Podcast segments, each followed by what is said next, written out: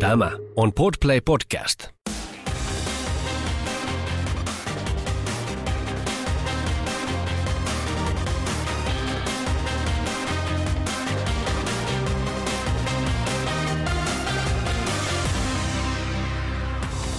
Moi taas! Tänään paha äitipuoli ottaa käsittelyyn Meten tarinan.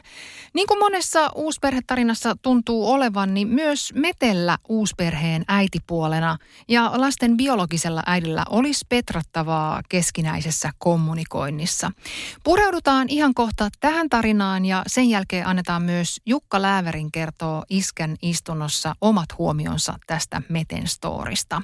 Mutta vielä ennen kuin jatketaan eteenpäin, palataan hetkeksi edelliseen jaksoon, joka oli kuin suoraan elokuvasta. Siinähän Tanja, joka oli tarinan alussa lapseton sinkku, huomasi jossain vaiheessa, että hänestä oli tullut uusperheen äiti ja lopulta myös lapsen pääasiallinen huoltaja ja kasvattaja. Tarina loppui viimeksi siihen, että Tanja eli lapsen kanssa kahden hengen uusperhearkea ja biologiset vanhemmat olivat oman lapsensa kanssa tekemisissä paljon vähemmän. Mä kyselin viime jakson julkaisun jälkeen Tanjalta tuoreita kuulumisia ja näin Tanja vastasi. Arvostan tota näkökulmaa, että totuus on tarua ihmeellisempää. Se kun on itselläkin välillä mielessä, että uskooko mua edes kukaan, kun se on niin uskomaton tarina. Erotilanteessa vaihtoehtoja ei ollut kuin lastenkoti tai minä, ja en missään nimessä suostunut antamaan lasta vieraalle, ja samaa mieltä olivat vanhemmat myös. Sen verran voin valaista faktoja, että molemmat vanhemmat yhdessä hakivat mulle huoltajuuden, joka oli yhdeksän kuukauden prosessi, jonka ajan lapsi asui virallisesti isän osoitteessa, mutta käytännössä täysin mun luona ja huolehdin kaikesta yksin jo silloin. Tänä päivänä taistelen edelleen siitä, pitäisikö virallinen asemani olla sijaisvanhempi. Siinä on käytännössä kyse vaan rahasta. Tärkeintä on se, että lapsella on kaikki hyvin ja että me ollaan lapsen isän kanssa lapsen turvaverkko. Ihana jakso ja paljon hyviä pointteja, mitä ei itse edes näe, esimerkiksi lapsettomasta sinkusta yy hoo-äitipuoleksi. Ja sanottakoon vielä, että minä en koskaan ole halunnut saada omia lapsia, en ennen, enkä nyt. Kiitos Tanja, että jaoit tämän sun tarinas. Nyt on Meten vuoro. Haluan kertoa vähän erilaisesta näkökulmasta uusperheemme muodostumisesta. Miten minusta, sinkkunaisesta, tuli lapsiperheen äiti. Mitä tämä kaikki on vaatinut minulta itseltäni ja parisuhteeltamme. Miten mieheni ex-vaimo on tullut mukaan kuvioon ja miten hän on suhtautunut tähän kaikkeen. Ja ennen kaikkea, mitä tavallisen arjen keskellä olen oivaltanut uusperhe-elämästä, nyt kun yhteistä elämää on pian jo seitsemän vuotta takana. Kun tutustuin mieheeni, minulle selvisi hyvin nopeasti, että hänellä on lapsia. Näimme pitkän aikaa toisiamme vain niinä viikkoina, kun lapset olivat äidillään.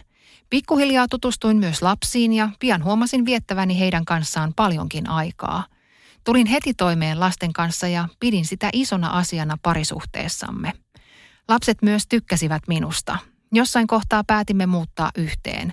Koimme myös, että lapset olivat siihen valmiita ja kysyimme myös heidän mietteitään asian suhteen. Olin nähnyt lasten äitiä toisinaan vaihtotilanteissa mieheni luona ja tulimme mielestäni hyvin juttuun.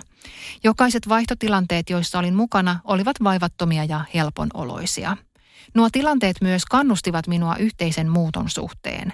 Olin etäisesti kuullut tarinoita uusperheistä, mutta lähipiiristäni sellaista ei löytynyt. Minulla ei siis ollut mitään ennakkoluuloja tai oletuksia uusperheitä kohtaan. Ehkä hyvä niin, olisi ollut liian raskasta tietää, mikä edessä odotti.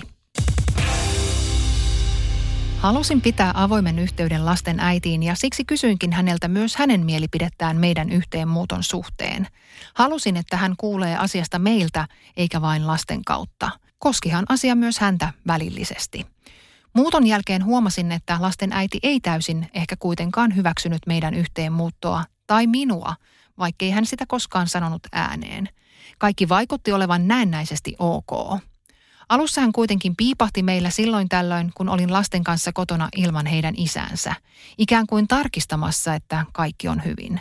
Hän jopa haki lapset luokseen, koska oli sitä mieltä, että lasten isän tuli viettää heidän kanssaan aikaa, eikä minun. En nostanut asioista meteliä, koska yritin ymmärtää. Huomasin myös, että olin alkanut jännittämään lasten vaihtotilanteita. Ne eivät olleet enää helppoja ja vaivattomia kuten alussa. Vaikka vaihdot menivät useimmiten hyvin, oli välissä ollut myös tiuskimista ja negatiivisuutta mieheni ex-vaimon suunnalta. Tämä vaikutti myös asenteeseeni häntä kohtaan. Se oli muuttunut aiemmasta neutraalista negatiiviseen.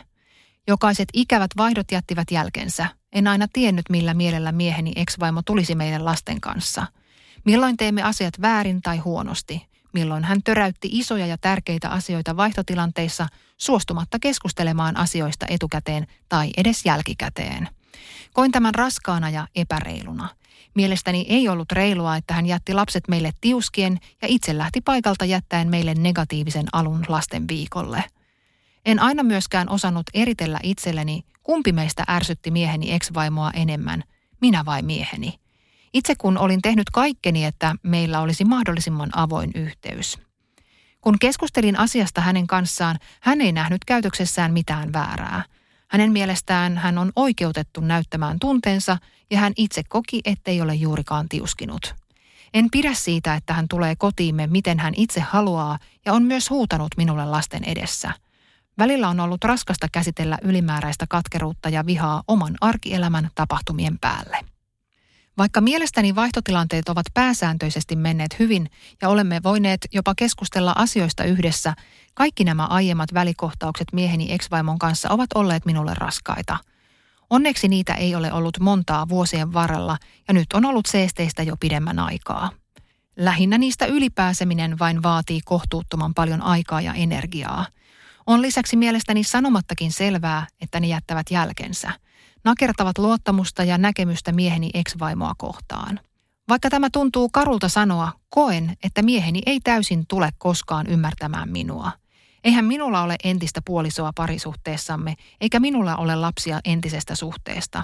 Olen hyväksynyt myös sen asian. Mieheni ei ole kokenut ex-vaimonsa käytöstä yhtä raskaana, vaan kuittaa sen sanomalla, tuollaista se oli avioliitonkin aikana ja olen tottunut siihen. Koen tämänkin epäreiluna, sillä itse en halua tottua epäkunnioittavaan käytökseen omassa elämässäni kenenkään ihmisen toimesta, enkä varsinkaan omassa kodissani. Mieheni antaa hyvin nopeasti anteeksi entiselle puolisolleen tämän huonon käytöksen ja ihmettelee, kun minä en pysty samaan. Miten pystyisin? Onhan hän minulle käytännössä vieras ihminen. Minulla ei ole yhteistä elettyä elämää tai positiivisia kokemuksia hänen kanssaan, joihin voisin nojautua anteeksi annossa. Kaunan kantaminen on helppoa, mutta siitä irti päästäminen on vaikeaa. Tätä harjoittelen elämässäni edelleen. Näin jälkikäteen näen, että meidän yhteenmuuttomme jälkeen mieheni ex-vaimolle oli varmasti vaikeaa se, että elin ikään kuin hänen sijastaan perhe-elämää hänen lastensa ja ex-miehensä kanssa.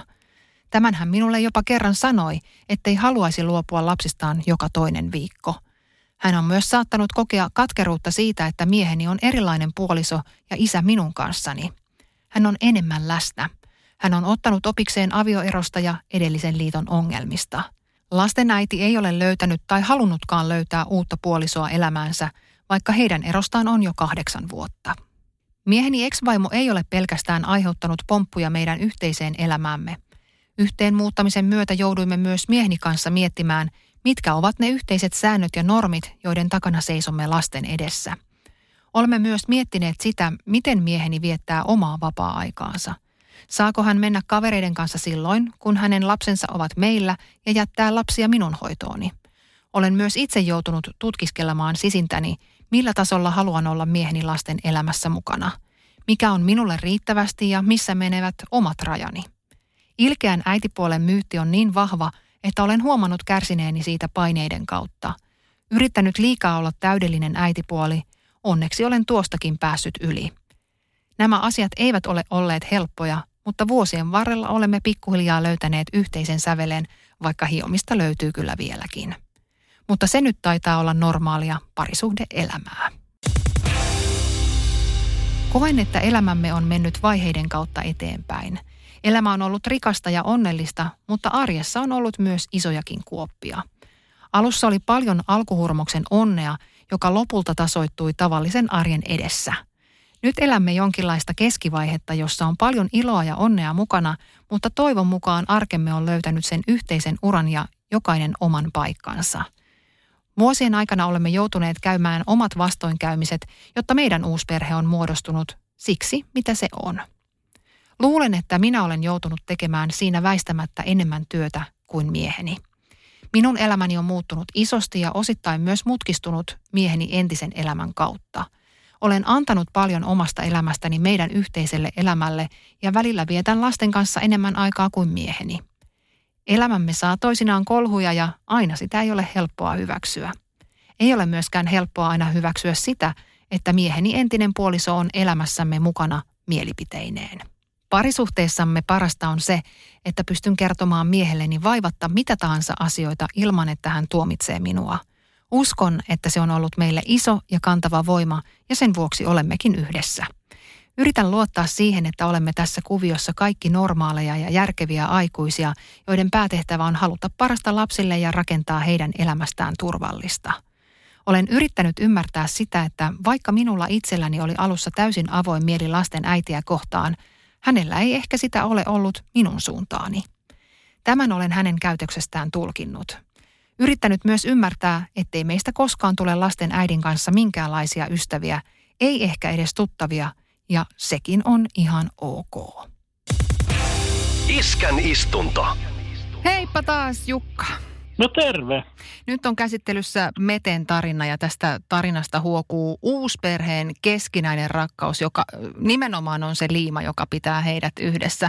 Mette kuitenkin harmittaa, ettei puolison eksä eli lasten äiti voi suoraan sanoa, että mikä häntä hiertää, vaan toimii esimerkiksi vaihtotilanteissa sillä tavalla, että kiukuttelee ja tiuskii.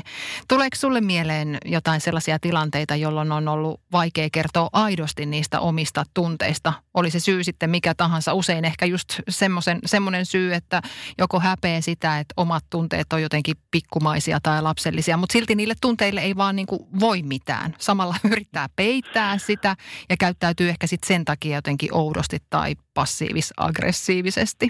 No joo, joo. Ehkä enemmän itsellä tulee sellaisia niin kuin mä... En tykkää riitelystä niin kuin yhtään ja kaikki tuollaiset konfliktitilanteet, mä pyrin pysyä niistä kaukana, ehkä vähän liikaakin välillä vältellä. Ja sitten ehkä, ehkä se, se luo niin kuin ärtyneisyyttä sit lisää ja sitten ehkä voi sitten aiheuttaa jossain muissa tilanteissa sitten räjähdyksiä kuitenkin. Sen mä oon huomannut itsellä, että sellaisissa tilanteissa, jos niin kuin puoliso esimerkiksi sanoo lasten käytöksestä jotain, jonka mä niin kuin itsekin tiedän, mutta jossain tilanteessa se voi herkästi niin kuin ottaa itteensä. Ja, ja ei sitä siinä tilanteessa, että sitten ehkä vastaa siihen tiuskimalla ja ehkä vähän niin kuin väärällä tavalla ottaa. Ja sitten mä oon itsekseen sitten tilanteiden ulkopuolella miettinyt sitä, että se tulee siitä, että, että jotenkin kokee joissain tilanteissa, että, että se niiden lasten käytös johtuu siitä, että on itse kasvattanut ne huonosti ja sit sitä kautta sen niin kuin ottaa itteensä. Vaikka Joo. kyse ei ole mitenkään siitä ja itsekin myöntää, että niissä tilanteissa niin kuin siihen huomautukselle on paikkaansa ja se on ihan oikea, mutta jotenkin se tulee tuohon itselle niin kuin osuu sitä arkaa paikkaa. Joo, mä tunnistan ton asian. Sen tavallaan, kun olen itse bonusäiti, että pitää olla tosi tarkkana sen suhteen, että mitä lapsista sanoo niin kuin, eli mun puolisolle, eli heidän isälleen, jotta jos heitä toruu tai moittii jostain asiasta, niin se voi olla herkkä paikka myös isälle, että se menee niin kuin tunteisiin siinä mielessä, että se olisi suora, suora tota, piikki häneen, että millä tavalla niitä on kasvatettu. Kyllä, ja usein kyse ei todellakaan ole siitä, ei, mutta että sit sen helkästi omassa mielessään, eikä sitä edes ajattele aina välttämättä niitä tilanteissa, vasta mm. se tulee ehkä myöhemmin, että mi- miettii, että miksi mä nyt käyttäydyin noin taas. Niin, koska ei se lapsi niin ole mitenkään niin kuin sama ihminen kuin, kuin sitten se puoliso. Ei, ei. Joo, ei se ole mikään klooni. Ei. Miten sun mielestä kannattaa kohdata semmoinen tilanne, jossa vaikka huomaa lasten äidin eli eksänsä käyttäytyvän huonosti? Välttämättä ihan kaikki lähestymis- tai toimintatavat ei ole yhtä tehokkaita tai toimivia. Että välttämättä se läksytys ei ehkä joka kerta toimi. Vai miten olet omassa elämässä huomannut? No sano senkin. Mä tuntuu, että mitä jotenkin pidemmälle tässä mennään, sitä vaikeampaa se niin kuin on ainakin itsellä jotenkin. että jos jollain kuulijalla on hyvä neuvo, että miten niissä tilanteissa pitää toimia, mielellään otetaan vastaan tässä kohtaa. Että, että, ja tähän tullaan taas siihen tietynlaiseen konfliktien pelkoon, että sit kun niitä on ollut eikä halua niinku toistaa, niin sitten niitä alkaa välttelee jo vähän liikaakin välillä. Mm. Että sitten sit ehkä liikaa yrittää miellyttää kaikki. Itsellä on huon monesti mennyt, että yrittää vähän liikaa pitää kaikki tyytyväisenä ja, tota, ja sitten jossain vaiheessa, jos asia ei niin ole, niin se alkaa kostautua. Että. Niin, sehän on kuitenkin niin, että jos sä yhteen suuntaan kumarrat, niin toiseen suuntaan pyllistät. No just, se on just näin. Pitääkö sun mielestä esimerkiksi bonusäidin ja lasten äidin, tai vastaavasti sitten taas bonusisän ja lasten isän tulla toimeen ja juttuun keskenään? No en, mun mielestä se ei ole välttämätöntä. Että, että se nyt on toivottavaa, että pystyttäisiin niin kuin sietämään toisia. Mm. Niin, niin se olisi aina plussaa, mutta ei, ei mun mielestä tarvitse olla niin kuin mitään sydännystäviä, jos ei se tule luonnostaan. Mutta olisiko se susta tota... kiusallista, jos, jos äh, sun nykyinen ja eksä olisi jotenkin tosi läheisiä sydänystäviä? En mä usko, että se olisi mitenkään kiusallista. Joo. Että tota, eikä sitten mäkään. No mä, mulla on aikaisempi eksän puoliso oli sellainen, että ei me, ei me voi sanoa niin kuin ystäviksi, mutta että, että oli meillä sellaisia reissuja yksittäisiä, missä yhden lapsen kanssa vaikka mentiin kolmistaan kalaan. Mm. Ja tällaista oli, mutta se, se pitää tulla jotenkin luonnostaan ja että kaikilla on hyvä olla ja jos se ei tule luonnostaan ja ei, ei ole niin kuin ihmisillä tarvetta, niin ei sitä pidä yrittää väkisinkään. Että aikaisemmin ehkä itse tota, itselle se oli jotenkin, oltiin aika tiiviis välissä eron jälkeen vielä jonkin aikaakin. Ja sitten kun tämä u- uusi mun puoliso tuli mukaan kuvioihin, niin oliko ensimmäinen isänpäivä, mikä vietettiin kaikki yhdessä. Ja sitten tota, puolison piti lähteä tota, Helsinkiin päin. Niin mä saman tien tietysti ajattelin luontevasti, että hän voi mennä tähän mun ex-puolison kyytiin ja ne lähtee kahdesta ajaa. Ja niin tapahtuikin, mutta myöhemmin ollaan puhuttu, että ehkä tästä olisi voinut vähän varotella, että se niinku mukavuustilanteeltaan, se oli jo muutenkin niin jännittävä se koko päivä, niin, niin sitten vielä tällainen tilanne oli siihen järjestänyt. Niin tota. Aivan. Vaikka ajattelit siinä hetkessä varmasti, että hei, tämähän menee näppärästi näin, mutta kun et ollut antanut headsappia kohteille aikaisemmin, no, niin voi olla, että siinä just vaiheessa ei voi sanoa sille, että no en mä nyt lähde. Siinä on vaan niin, ollut pakko kyllä purra. Ja siinä on vaan pitää lähteä. Ja, ja perille päästi jo molemmat on vielä hengissä. Niin no niin, se on pääasia. Eiköhän tässä, Jukka, ollut taas jälleen kerran pureskeltavaa yhteen podcast-jaksoon. Kiitoksia paljon ja kuullaan taas ensi kerralla. Tehdään näin.